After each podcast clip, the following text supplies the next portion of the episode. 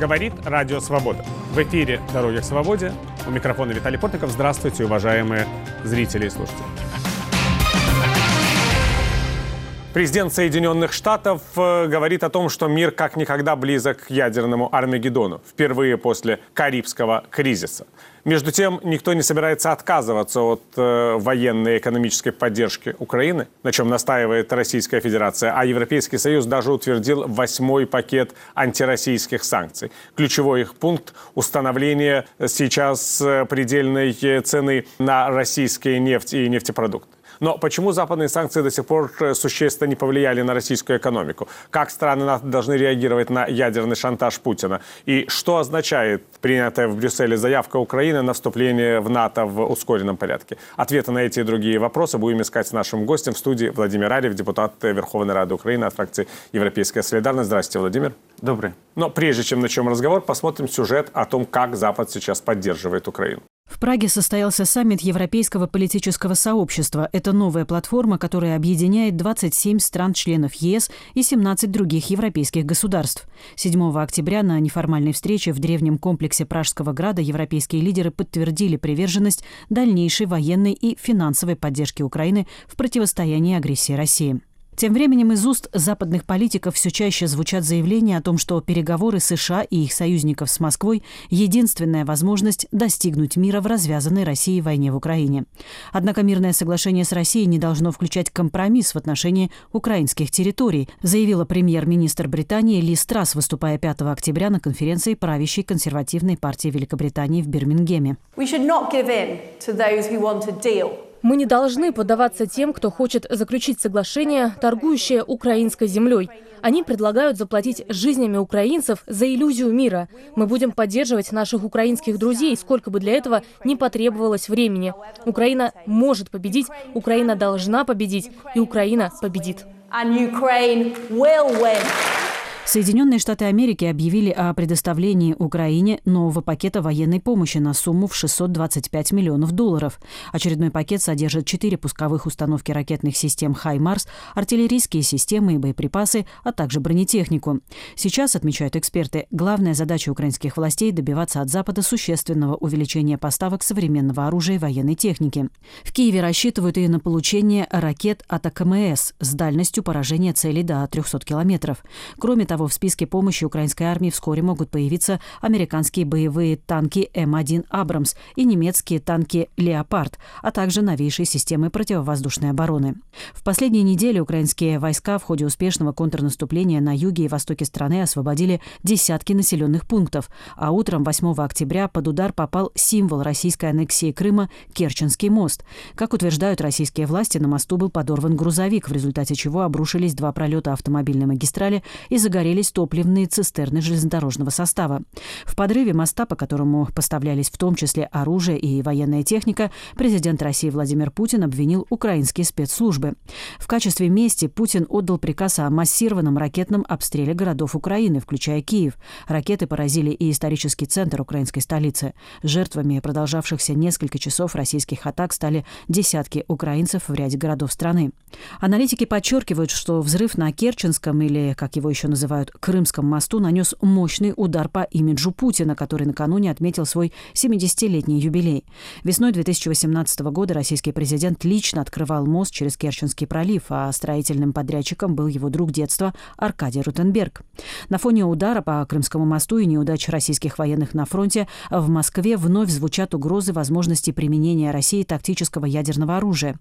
В Киеве целью ядерного шантажа называют желание Кремля усадить Украину за стол переговоров на своих условиях условиях. Однако после объявленной Путиным новой аннексии украинских территорий возможность переговоров с ним окончательно исключил президент Украины Владимир Зеленский. Саме наша держава завжди пропонувала России. Именно наше государство всегда предлагало России договориться о сосуществовании на равных, честных, достойных и справедливых условиях. Очевидно, что с этим российским президентом это невозможно. Он не знает, что такое достоинство и честь. Поэтому мы готовы к диалогу с Россией, но уже с другим президентом России. Президентом России. Между тем, 6 октября президент США Джо Байден, выступая в Нью-Йорке на мероприятии по сбору средств, организованном членами Демократической партии, заявил, что мир подошел к угрозе ядерного Армагеддона ближе всего со времени Карибского кризиса 1962 года, поскольку российские власти, включая президента Путина, рассуждают о возможности применения ядерного оружия. Администрация Байдена предупредила Кремль о том, что любое использование ядерного арсенала в войне против Украины будет иметь катастрофические последствия для России. Владимир, вот э, президент Соединенных Штатов действительно сейчас говорит о возможности применения президентом Российской Федерации Владимиром Путиным ядерного оружия и пытается сделать все возможное, чтобы остановить Россию от подобных действий. Но возникает вопрос, а есть ли у Запада инструментарий для того, чтобы действительно остановить режим Владимира Путина от какого-то рода вот таких вот действий по отношению к Украине, которые будут уже иметь необратимый характер? Сложный инструментарий, конечно, это должен быть, но он есть. Во-первых, это арест абсолютно всех активов и Путина, и его окружения, безоговорочный и по всему списку, с возможной потом конфискацией или национализацией э, в пользу тех стран, где э, эти активы находятся. А второе, это и Украина, и наши западные партнеры должны серьезно работать сейчас с теми, кто на сегодняшний день является влиятельными союзниками э, Российской Федерации. Я имею в виду Китай, Индия и Бразилия. Поэтому тут сейчас один вопрос. Если удастся убедить ключевых игроков которых я назвал, поддерживающих сегодня в той или иной степени Россию, что любое использование э, ядерного оружия будет красной чертой, за которую нельзя заходить, и они должны будут просто отказаться от сотрудничества с Москвой, вот тогда для Путина будет достаточно серьезный шанс понять, э, что он остается один. Все остальное это сейчас э, то, что мы видели и в восьмом пакете, кроме нефти, там был очень важный момент, над которым я лично долго работал. Это остановка экспорта в Россию всех технологий, компонентов, в том числе электроники, для производства оружия. А сегодняшний ядерный потенциал в России, по оценкам западных же специалистов, и были доклады и экспертов э, не раз о том, что он находится в весьма плачевном состоянии. Поэтому нужно сделать все для того, чтобы ни одна деталь которая может быть использована для поддержки э, э, России своего оборонного потенциала, не попала на территорию Российской Федерации ни напрямую, ни через третьи страны. Задача, естественно, о которой мы говорим, э, заставить Путина отказаться от своих планов. Он на самом деле пока что, у него руки чешутся. Я думаю, что он может, конечно, там попытаться сделать превентивные так сказать, предупреждающие с его точки зрения удары, но которые станут фатальными, в том числе и для э, России, поскольку все, что э, делается сегодня руководством Российской Федерации, начиная с февраля, приводит исключительно, каждый шаг приводит к ухудшению э, ситуации в России и для Путина лично. Ну, кстати, об ухудшении ситуации России. Уже общим местом стал тот факт, что западные эксперты, военные, недооценили потенциал украинских вооруженных сил и переоценили потенциал российских. Нас спасла одна вещь. Когда была полностью разворована э, российская армия, начиная от шинелей и заканчивая уже деталями для танков и БТРов, которые потом оказались в Украине, это еще до 2019 года, да, там по интересным схемам, что за, за счет российской коррупции Украина укрепила свой потенциал военный, потому что очень многие детали для украинских БТРов и танков через третьи, четвертые, пятые руки поступали именно из России, благодаря тому, что э, российских э, военных очень легко подкупить было. Вот, поэтому это нас действительно спасло. И второй момент, это, конечно, тут украинская армия э, с ее силой духа и желанием э, защитить свою землю была подкреплена в том числе материально. И в основном поставками вооружений нашими э, западными партнерами, это в основном Соединенные Штаты Америки, Великобритания. Э, ряд европейских стран, они дали нам возможность отбиться в первые дни и сейчас уже развивать наступление, освобождая украинские территории от захватчиков. Вот если я говорил о недооценке украинской армии, но я говорил еще и о недооценке возможностей российской экономики сопротивляться санкциям. Это вот тоже говорят сейчас западные многие эксперты, что они все-таки рассчитывали, что э, санкционный удар будет куда более чувствителен российская экономика или, может быть, социальная сфера?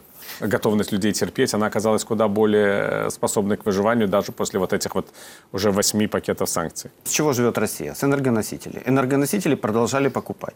А Россия умеет, надо признать, играть на э, международных рынках для того, чтобы договариваться, вот как сейчас в ОПЕК, о сокращении добычи нефти, что влияет всегда на цену. То есть у нее покупают меньше, но зато платят больше. Так было в первые месяцы войны, и 93 миллиарда долларов э, все-таки за энергоносители Россия получила именно от продажи нефти и газа в европейские страны. Европа сама виновата в том, что она своим игнором таких вот предупреждений, она привязала себя к зависимости от этих поставок и быстро избавиться от них не, не смогла.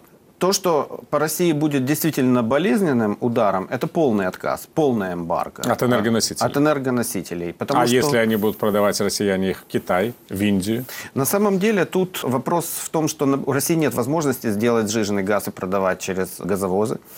Единственное, это нефть. А газ, для газа нужна труба. Поэтому это существенно ударит. Не уничтожит, но существенно ударит по запасам. Но дело в том, что Россия на самом деле, вот у нее есть и другие э, источники доходов. Каждая страна имеет так или иначе запас, запас прочности. Надо действовать, с моей точки зрения, надо действовать серьезнее и решительнее. Понимаю, что не хочется расконсервировать некоторые запасы нефти, но тут вопрос, если мир не решится э, расконсервировать запасы нефти хотя бы на какое-то время, то мы можем оказаться в ситуации, когда эти запасы нефти просто через какое-то время никому вообще не будут нужны.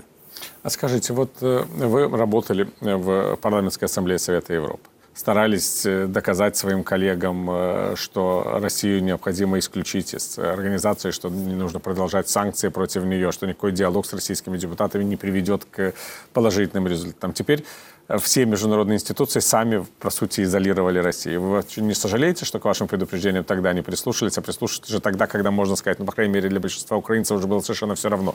Есть Россия в ПАСЕ, нет ее там. На, на нас смотрели как на идиотов, когда мы в 2008 году говорили о том, что следующая будет Украина после Грузии. В 2014 году после шока были, конечно, приняты необходимые решения, которые ограничивали права российской делегации э, в Совете Европы, в парламентской ассамблее и других э, международных организациях Россия получила осуждение. Но это осуждение не достигло должного уровня для того, чтобы остановить Российскую Федерацию. В 2019 году это и случилось, когда возвращение российской делегации в ПС после того, как Россия абсолютно ну, ничего не сделала для того, чтобы э, вернуться, вопреки резолюциям э, самой парламентской ассамблеи, очень многие в мире это критиковали, но потом проглотили.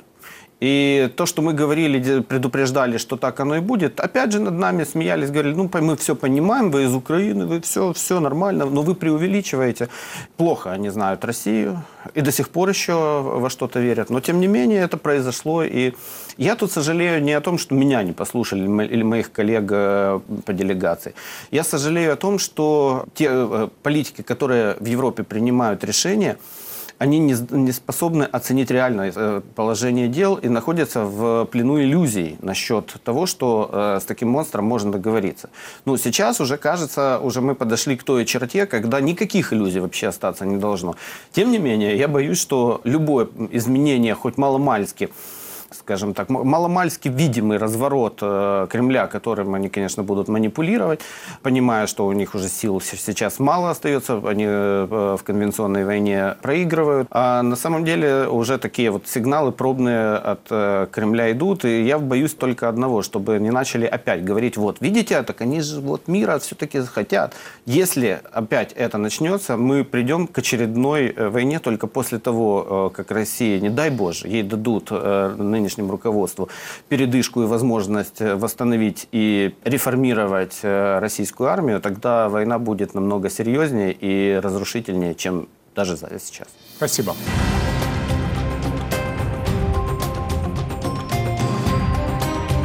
В эфире программа «Дороги к свободе». Ее можно слушать в нашем радиоэфире и смотреть на телеканале «Настоящее время». Наш гость – депутат Верховной Рады Украины Владимир Арьев. Мы обсуждаем, как Запад поддерживает Украину, что он может еще сделать для сдерживания России.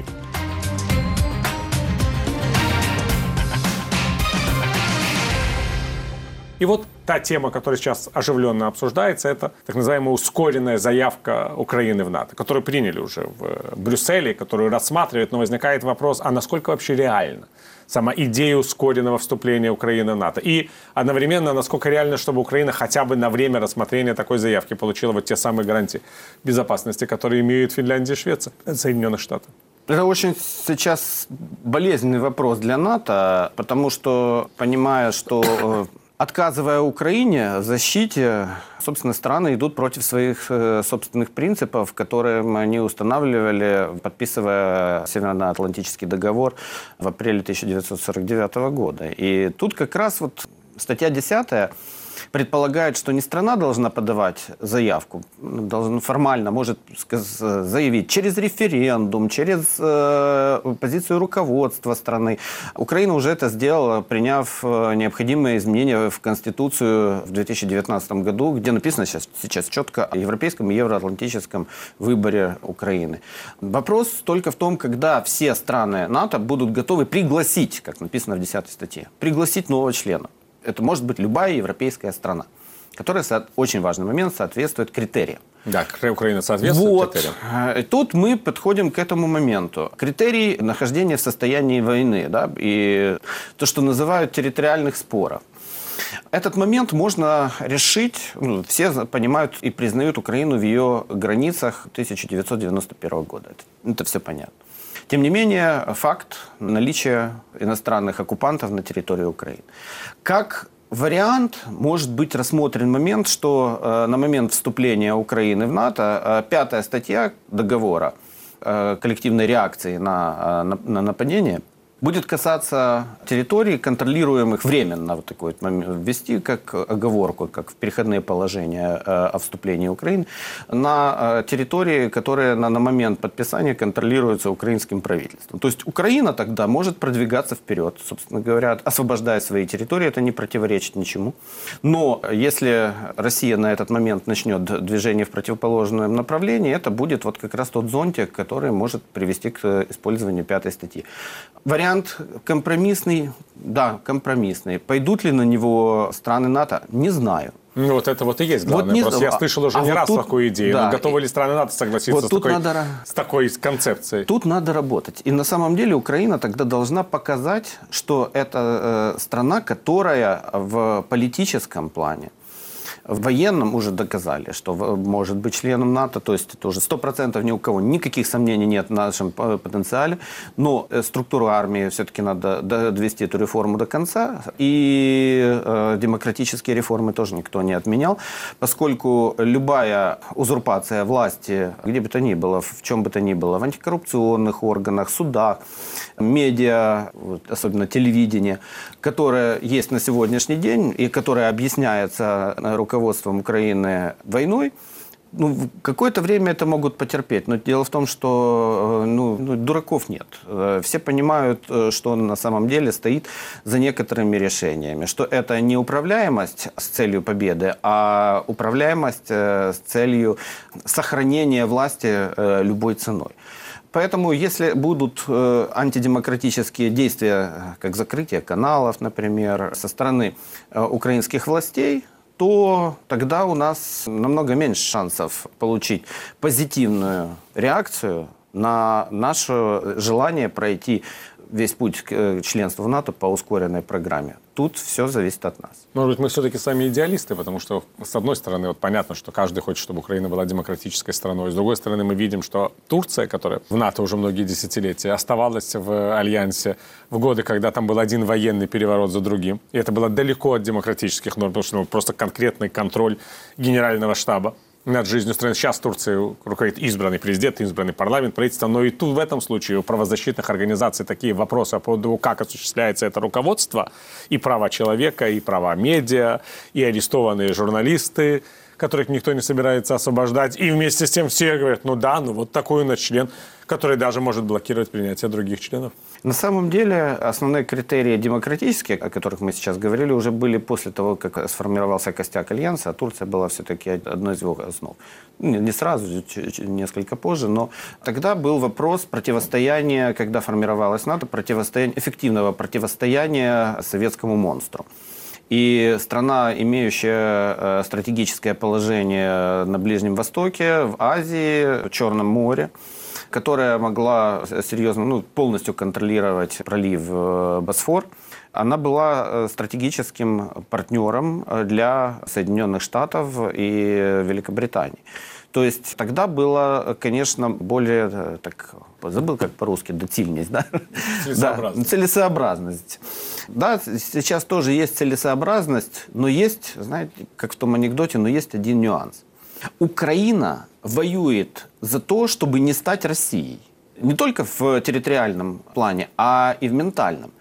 Мы не хотим, э, чтобы э, тут была такая же общественно-политическая система, как в сегодняшней Российской Федерации. Украинцы хотят свободы. И именно этот момент является корнем уважения и поддержки Украины во всем мире. Если мы не будем соответствовать видению Украины как независимого демократического государства, которое уважает свободы, права человека – имидж Украины пойдет в разрез с тем, э, что хотят видеть э, в нас большинство наших потенциальных партнеров в НАТО. Ну, естественно, конечно, тут фактор Турции, уже качество переговоров. Меня больше, например, э, волнует ситуация с Венгрией, которая на сегодняшний день является ну, очень близкой по риторике к России, к путинской.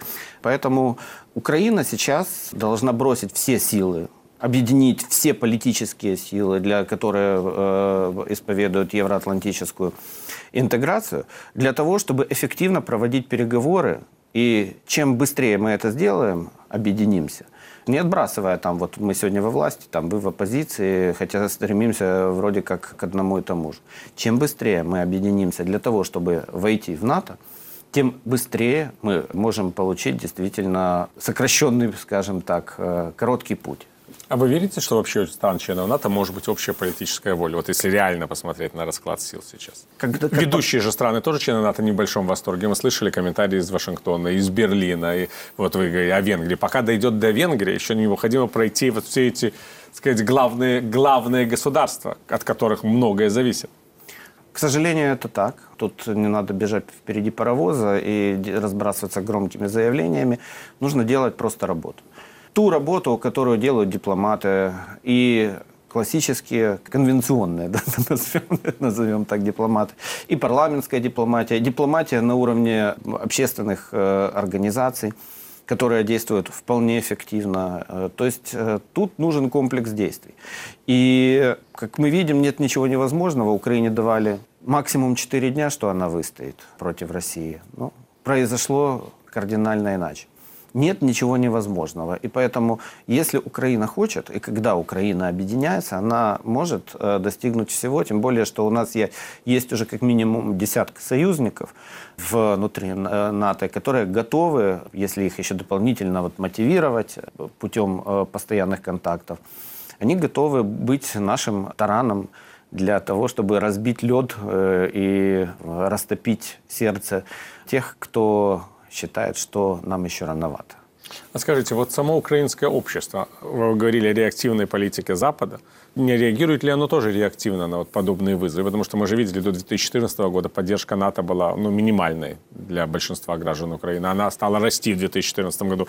И то где-то, кажется, около половины населения этих граждан охватывала. Сейчас она такая вот уже действительно серьезная. Но это же все реакция на нападение России. Насколько вообще украинское общество готово к восприятию именно ценности, а не просто восприятию НАТО или Евросоюза как структур, которые защищают от дальнейшей агрессии? Пока еще не очень готово. Тем не менее, что ну, сдвиги есть, э, они будут вследствие войны. Надеюсь, понимание придет. Э, то, что общество реактивно, оно всегда таково. Просто лидеры должны, и лидеры мнений, политических сил, они должны не столько в данной ситуации следовать тому, что требует общество, потому что тогда возникает популизм, сколько попытаться вести общество за собой.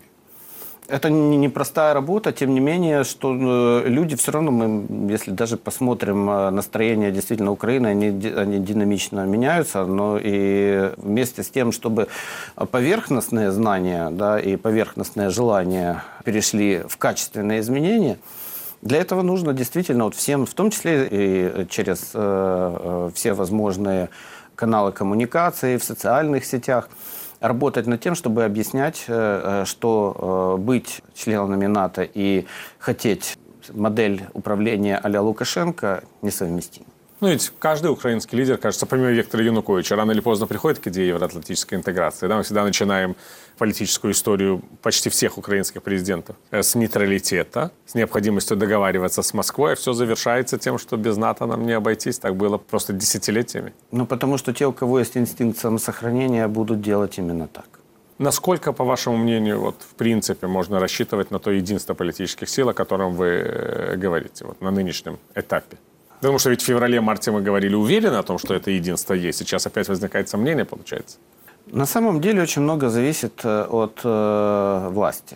Они сегодня имеют действительно большинство. Тем не менее, они объединяются в парламенте не с проевропейскими силами, а с обломками пророссийского ОПЗЖ. И это как раз беспокоит больше, чем в начале полномасштабного вторжения возможность э, того, что будут, скажем так, трещины внутри политического, скажем, социума Украины. И тут я понимаю, что может, может быть сейчас с ОПЗЖ, которая подняла так вот руки, говорит, мы готовы на все, с ними легче работать, чем с теми, кто может вести дискуссии. Тем не менее, если э, хотеть все-таки учиться демократии, и управление, качественное управление всегда оно только в тех странах, где есть дискуссия, где есть политические, э, скажем так, политические уши, возможность слышать друг друга.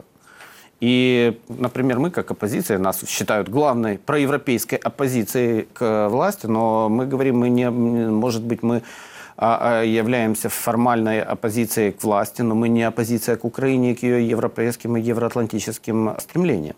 Поэтому мы часто очень говорим, давайте работать в, в тех направлениях, э, которые нужны Украине вместе. Но, к сожалению, сейчас во власти превалирует одна вещь. Что сказали в офисе президента, все остальные исполняют. С нами так не получается. Мы можем дискутировать. Поэтому и, собственно, реакция э, пока что власти на, тоже, на, на предложение о том, чтобы мы все-таки объединились и начали работать вместе, э, является не очень позитивной, к сожалению. Спасибо. Сегодня мы говорили с депутатом Верховной Рады Украины Владимиром Арьевым. Программу «Дороги к свободе» можно слушать в нашем радиоэфире и смотреть на телеканале «Настоящее время». Провел программу Виталий Портников. Я прощаюсь с вами, господа. До новых встреч и мира вам.